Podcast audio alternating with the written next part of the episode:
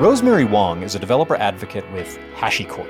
She's also the author of Essential Infrastructure as Code Patterns and Practices, published by Manning. I have her on the show today to talk about her book and infrastructure as code in general. We talk a little bit about developer advocacy. It really was a great conversation. I just enjoyed talking to Rosemary so much. So uh, check it out. Before we get there, as always, a reminder that streaming audio is brought to you by Confluent Developer. That's developer.confluent.io. If you want to get started learning Kafka, KSQLDB, Confluent Cloud, there are video courses. There's a library of event driven architecture patterns. Uh, there are executable tutorials, long form explainer pieces, all kinds of educational content, everything you need to get started. So check it out. When you sign up for Confluent Cloud for the first time to do exercises there, use the code podcast100. You'll get an extra $100 of free usage. Definitely worth it. Developer.confluent.io. And now, let's talk to Rosemary.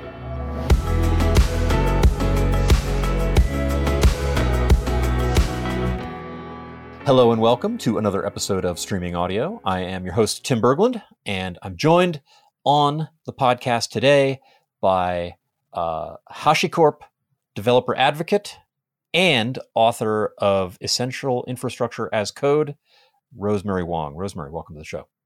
Thank you for having me, Tim. I got the title right, didn't I?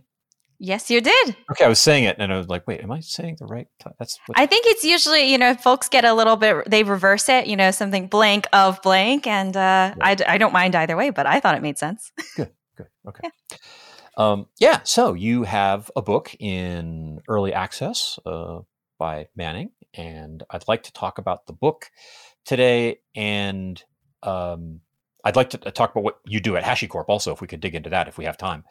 Yes. Um, and really just this idea of infrastructure as code. I mean, this is a nominally a Kafka podcast. Uh, Kafka is I, I I googled this before we started recording.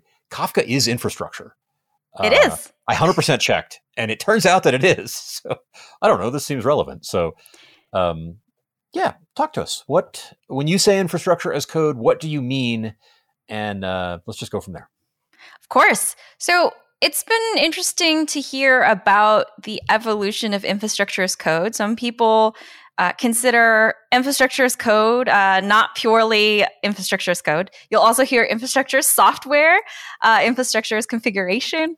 But for me, I group all of the all of the ideas behind infrastructure as code as a set of practices that align with software development practices but you apply them to infrastructure or to specifically infrastructure which broad definition for a lot of things. As you pointed out, Kafka is infrastructure.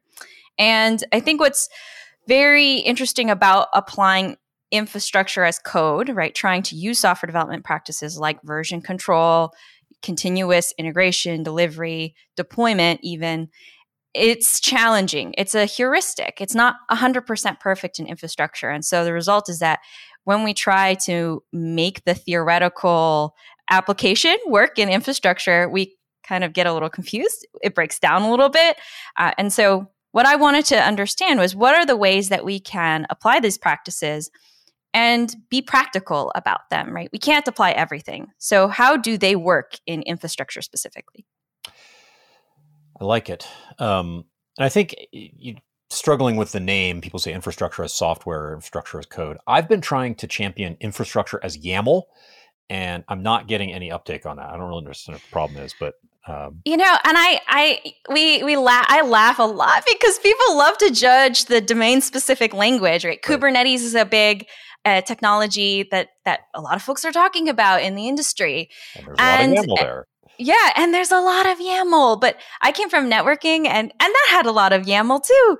Uh, there was none of you know, and I I laugh a little bit because at the end of the day, whether you're using a domain specific language and it ends up being a markup language like YAML, or you're using a programming language, at the end of the day, the practices to collaborate, organize, and make sure you're doing it securely are the same. Right. Yes, there are some technical differences, but you have to still collaborate and scale in the same way. And, you know, 15 years ago, it was fashionable to hate XML now it's fashionable to hate YAML. I'm excited to learn in 15 years what it will be fashionable to hate then, um, and we'll still get good things done. So, you you said applying software development practices to infrastructure, and uh, I have an idea what you might mean by that, but go into detail there. What uh, what what practices? Sure. I think the main ones are version control. Uh, this one, I think people can take to an extreme in, in the infrastructure space as GitOps, right? The idea of making your changes through version control. The reason why you would do this is because you're trying to audit and track changes. You're trying to control the kind of collaboration that are go that would make configuration changes in your infrastructure. You know, previously, whenever I would make changes to any kind of system, I would put in a change ticket and someone would try to figure out if it conflicted with something else. And I would wait and see after I applied it whether or not it worked. And sometimes it went well. Uh, at worst, I didn't know if it broke something until three weeks later. And so the uh, the idea with applying some of these software development practices is saying, okay, let's add testing to this workflow. Let's try to build a way that we organize the infrastructure changes and understand what's happening before they go to production. Let's build security in earlier into our systems rather than waiting until after we've gone to production and our security team says that this practice isn't great and we should probably go back and secure it. There are a lot of other factors in software development um, including continuous integration, continuous delivery, continuous deployment. Uh, that's particularly challenging in the infrastructure change realm, right? Do you have a change advisory board if you automatically deploy everything to production uh, with good testing, right? So there are many, many more. So the book goes through a whole series of these from how do you write it, um, applying clean code practices, and oh, applying. Oh yeah, I, I had to go back and dust off my uh, software design patterns book for it a bit. Uh, and I, I laughed. I was like, I promise it's not as dense. My hope is that it's not as dense as the design patterns book and it's applied and scoped to how you write infrastructure in particular. So, modularizing, dependency management. Uh, we go through, there's a chapter that's upcoming on security, and there will be a chapter on cost, which is the one I'm most scared to write. So, oh, wow. Yeah. yeah we're progressing through all of these different practices uh, in software that we consider, but we don't necessarily talk about with our team very early on. Wow. So um, this sounds. Um, I mean, I'm not. I'm not. I think I'm famously not an ops guy, uh, and in, in contemporary terms, not a DevOps person. No one mistakes me for that. That's not the kind of stuff I normally talk about. It's not where I spent my time. Um, and so it would certainly be possible for me not to have my finger on the pulse of things here, but I don't hear other people talking like this. Um, and I'm, I guess I'm, the, the question I'm about to ask sounds like I'm 100% asking you to toot your own horn, but go ahead, do it. Is this a fairly fresh and new approach? Is there a movement that you're participating in, or are you really kind of saying, hey, folks, let's, you know, you follow me. Here are some new ideas? There are other resources on infrastructure as code, and some folks have borrowed the language of software development practices and applied it and talked okay. about it in great detail. But what I realized was that we weren't talking about it from a big picture view. A lot of these books, if you were coming from the development space, which is what I am an aspiring, I always laugh, I'm an aspiring software developer because I can never get it right. And I, no matter how many times I paired with some fantastic senior developers, principal developers, in various languages, uh, it's not an intuition that I immediately developed. Mm-hmm. And so, what I wanted to try to figure out was if we're talking a lot about dev and ops, and here we are trying to apply de- apply development practices to operations, we should try to speak about the software development theories, but in an infrastructure specific way. And that gap was really hard for me to fill when I was learning uh, and applying try, you know, applying some of the stuff I was learning in the software development space as someone who is operational. I wanted to improve my automation. I knew my automation that I was doing, like scripts, uh, you know, configuration management, it was brittle. I couldn't change it that easily. It wasn't very modular. I couldn't easily share it with my teammates. And I knew there had to be something better that I should be doing. And so trying to understand and draw upon the theories and applying them to infrastructure really helped me. So my hope basically was that if I wrote this, um, it would find a common language for development teams to understand this if they're p- picking up operations, but, but also operations teams trying to fit this into a development lifecycle.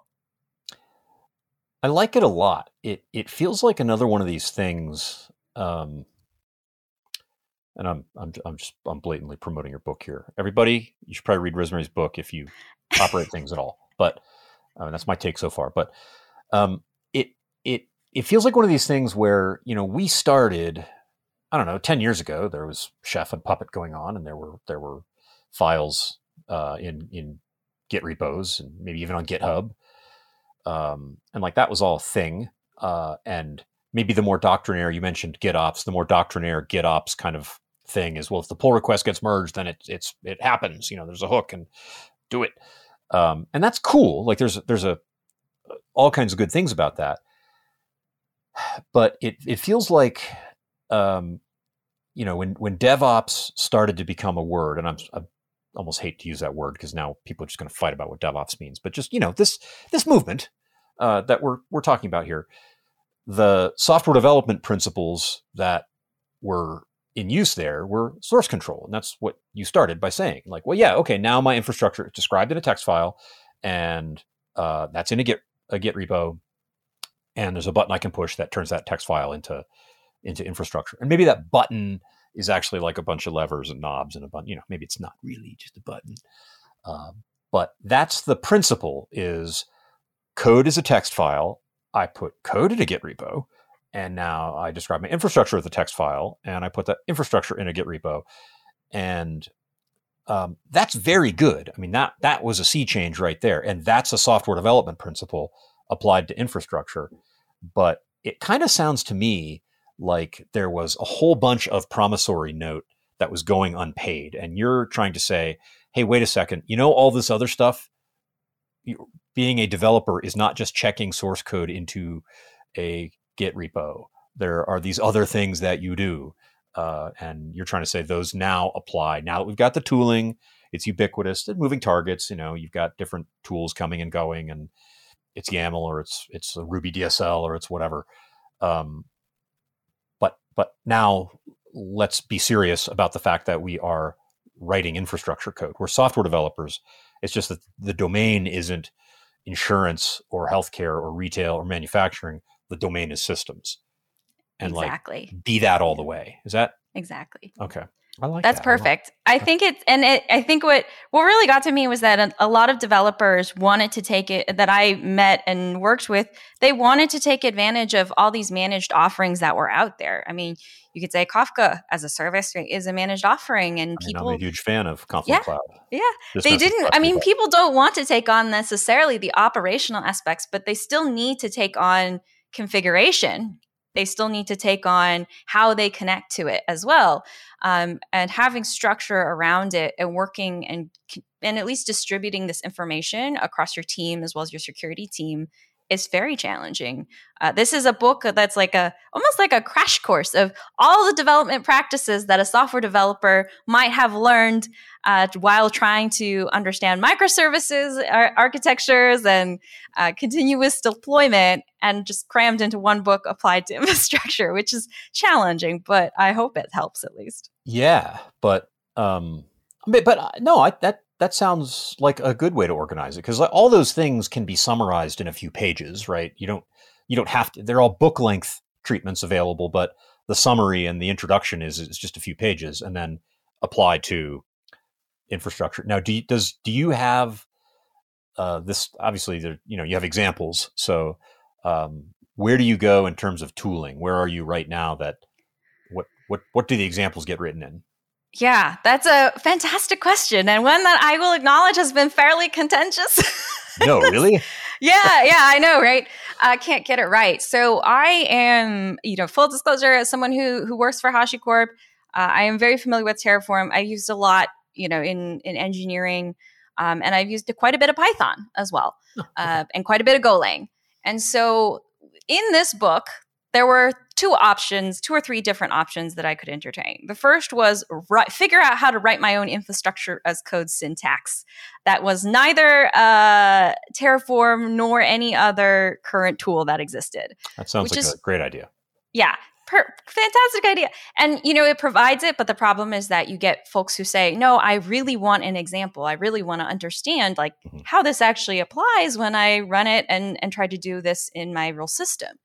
And so uh, my first iteration, I said, okay, I'll just use Terraform because uh, HashiCorp configuration language, it has its limitations, but it is intent driven, right? So if you read it, there's intent. You can say, oh, this is the resource attribute. This is the resource. You don't need as much knowledge of the direct syntax. You know, the real focus is these are the configurations and these are the yeah. practices. Yeah. I mean, the idea but, is you're describing yeah. a state that you would like to obtain exactly. in the world. Exactly. It's declarative. And so it was, uh, it's a, yeah, it's very structured. So I was like, okay. Uh, and, you know, after the first round, some folks were like, we don't want it in Terraform. Hmm. Um, if it, if syntax changes, you know, this book is not really as relevant. The examples aren't as relevant. So it's very complicated. It is Python.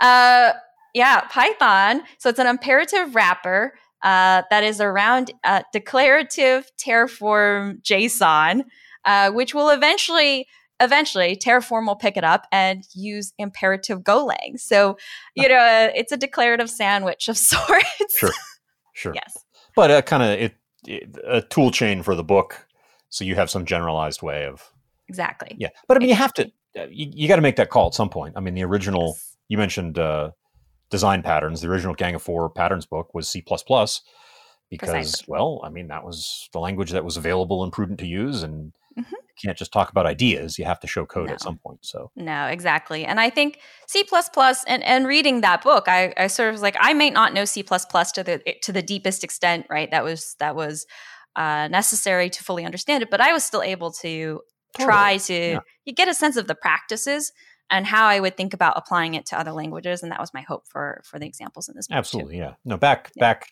Well, I can I can disclose my age. That's fine. But in, in when that book was new, um, I was never good at C++. I mean, C++ was a pretty big language. There was a lot to be good at, but you know, you could kind of fight through it, and that was that was that was easy enough.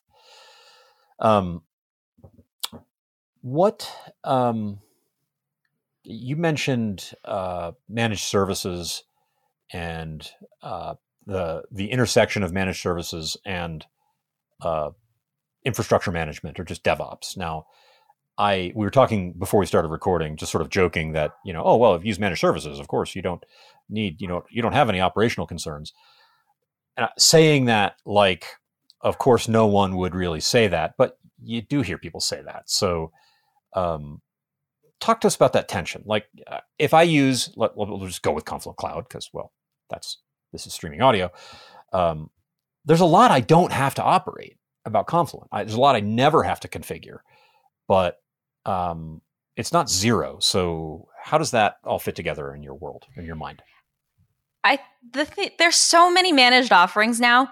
You're not going to just be using one usually, and and the problem is if you were using one, it's okay if you weren't necessarily recording that configuration in version or source control.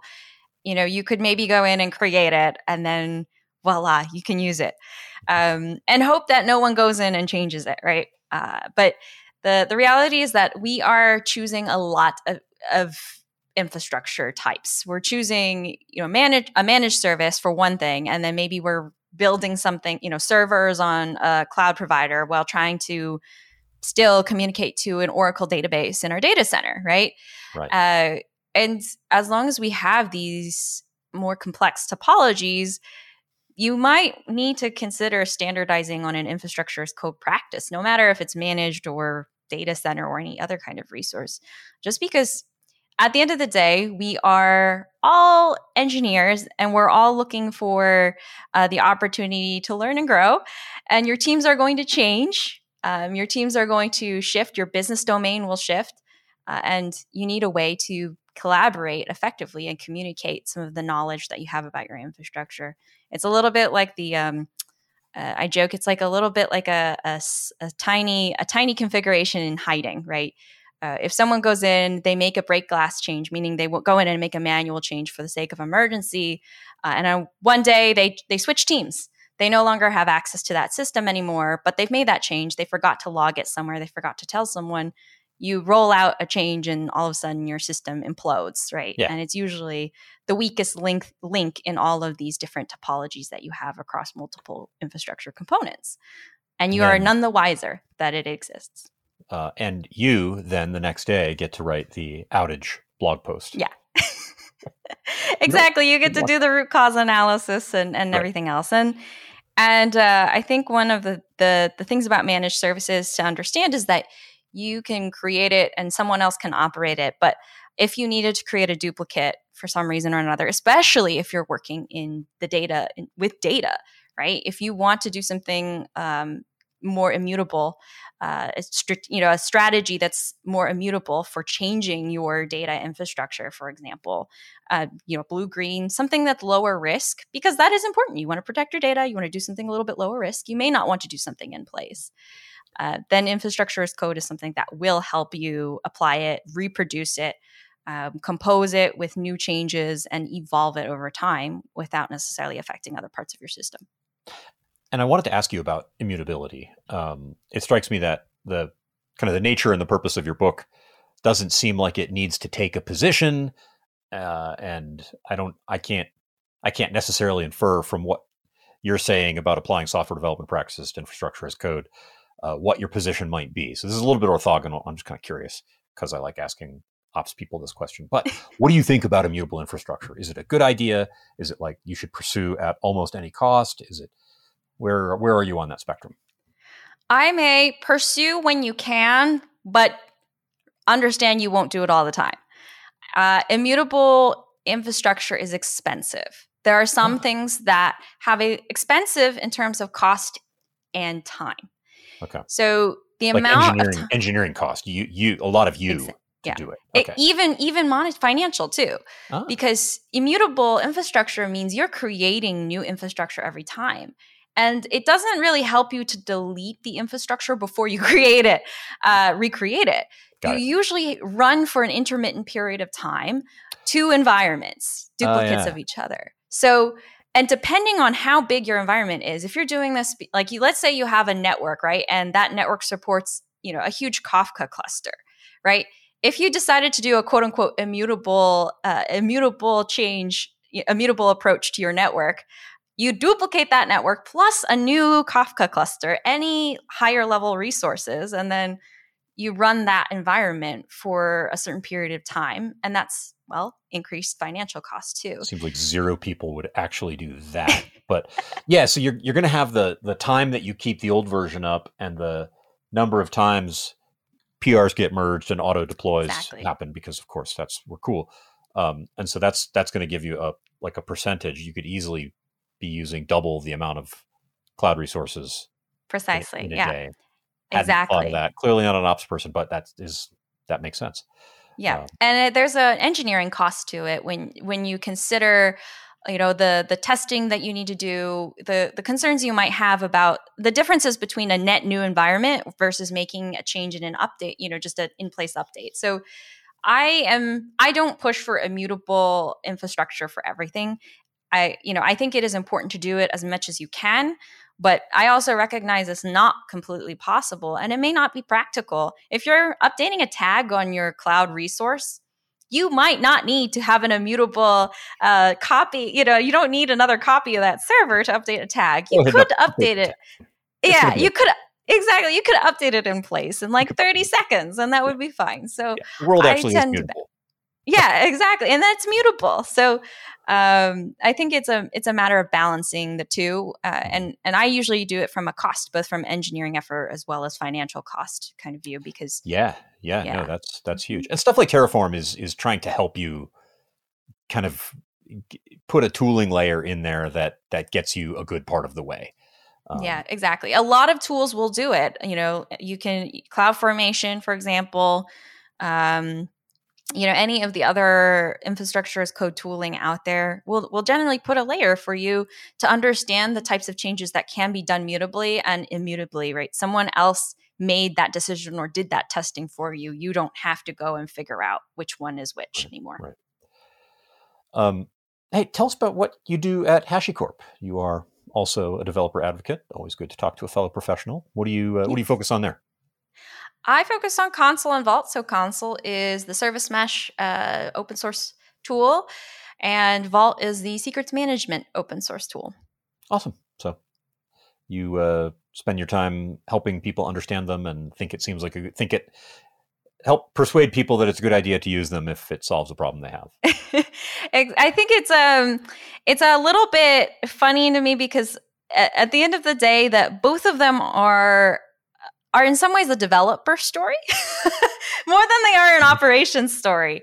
Uh, so it, and that's where it's yeah. it's been yeah, we talk a lot yeah. about operations because in some ways, you know, a lot of the HashiCorp tools focus on infrastructure automation, but Consul and Vault more than others. It's a it's a it's effectively a developer story because you know service mesh is in some ways is offering abstractions for observability abstra- offering abstractions for traffic management traffic shaping like circuit breaking retries uh, vault uh, yeah. secrets manager is offering abstractions for secrets injection and in both cases it's an abstraction that takes the functionality away from the application code, right? And in some ways, you can focus the application code on doing the actual application functionality and not necessarily these operational. I mean, I say that I, I gesture with quotes as I do this, but operational pieces. They kind of, yeah. If you're not watching the YouTube version, you should watch the YouTube version. You can see Rosemary gesture with quotes. Um, but um, I mean, those are operational concerns. It it makes sense to me that a person like you would would be the one who would handle those, and that they would be under the HashiCorp umbrella, which, like you said, is all heavily ops and infrastructure focused. Because yeah. um, I mean, yeah, service mesh. Ser, ser, uh, we all that, know what you think about it now. that little Freudian slip there. Um, service mesh um, is solving uh, it, it is infrastructure and it is solving I, what I consider to be largely operational concerns. I think that argument argument can be made. There's a there's a continuum there, and hey, mm-hmm. there should be right. Yeah, it's, it's good that we see that continuum. Yeah, exactly. It, it's a I, I will I will say that it's not as it's not as service mesh is hard. I, service mesh is non-obvious. Uh, there you can you can generally agree on a definition as like an infrastructure layer uh, that abstracts it abstracts away sort of the the the networking whatever networking you want to talk about from right. uh, the application side but is it operational is it more development it, no one can fully agree right no that's that's a fuzzy boundary and uh, again it's appropriate to i think that that some of our tooling and some of our attention is like consciously in that fuzzy boundary between those two places. Yeah. This, I guess, we're going to uh, get many comments about DevOps again, but oh, good. I guess yeah. it's a- everybody in the comments. Tell us what DevOps means. Uh, it's fine. We'll be there. Uh, awesome. Well, uh, hey everybody, if you listen uh, past the end, I'll have a discount code for uh, Rosemary's book. It sounds like uh, if this is a thing that you do, sounds like a really good book. I would encourage everybody to read it. And uh, my guest today has been Rosemary Wang. Rosemary, thanks for being a part of Streaming Audio. Thank you for having me. And there you have it. If you're still listening, you get a special discount code for sticking with us all the way to the end. You can use the code PODCON19, that's P O D C O N 1 9, to get 40% off all Manning publications in all formats. Just enter PODCON19 during checkout on Manning.com, and that 40% off is all yours. Enjoy it. And don't forget to check out Confluent Developer, that's developer.confluent.io, to get started learning Apache Kafka. If you take a free video course on Confluent Developer and sign up to do exercises in Confluent Cloud, you can use the code PODCAST100 to get an extra $100 in free usage. So, I hope this podcast was useful to you. And if you want to discuss it more or ask a question, you can always reach out to me on Twitter at TL Berglund. That's T L B E R G L U N D. Or you can leave a comment on the YouTube video, or reach out to us in Community Slack or in the community forum. There's a sign up link and a link to the forum in the show notes if you'd like to join. And while you're at it, please subscribe to our YouTube channel and to this podcast wherever fine podcasts are sold. If you subscribe through Apple Podcasts, please be sure to leave us a review there. That helps other people discover the podcast, which we think is a good thing. Thanks for your support, and we'll see you next time.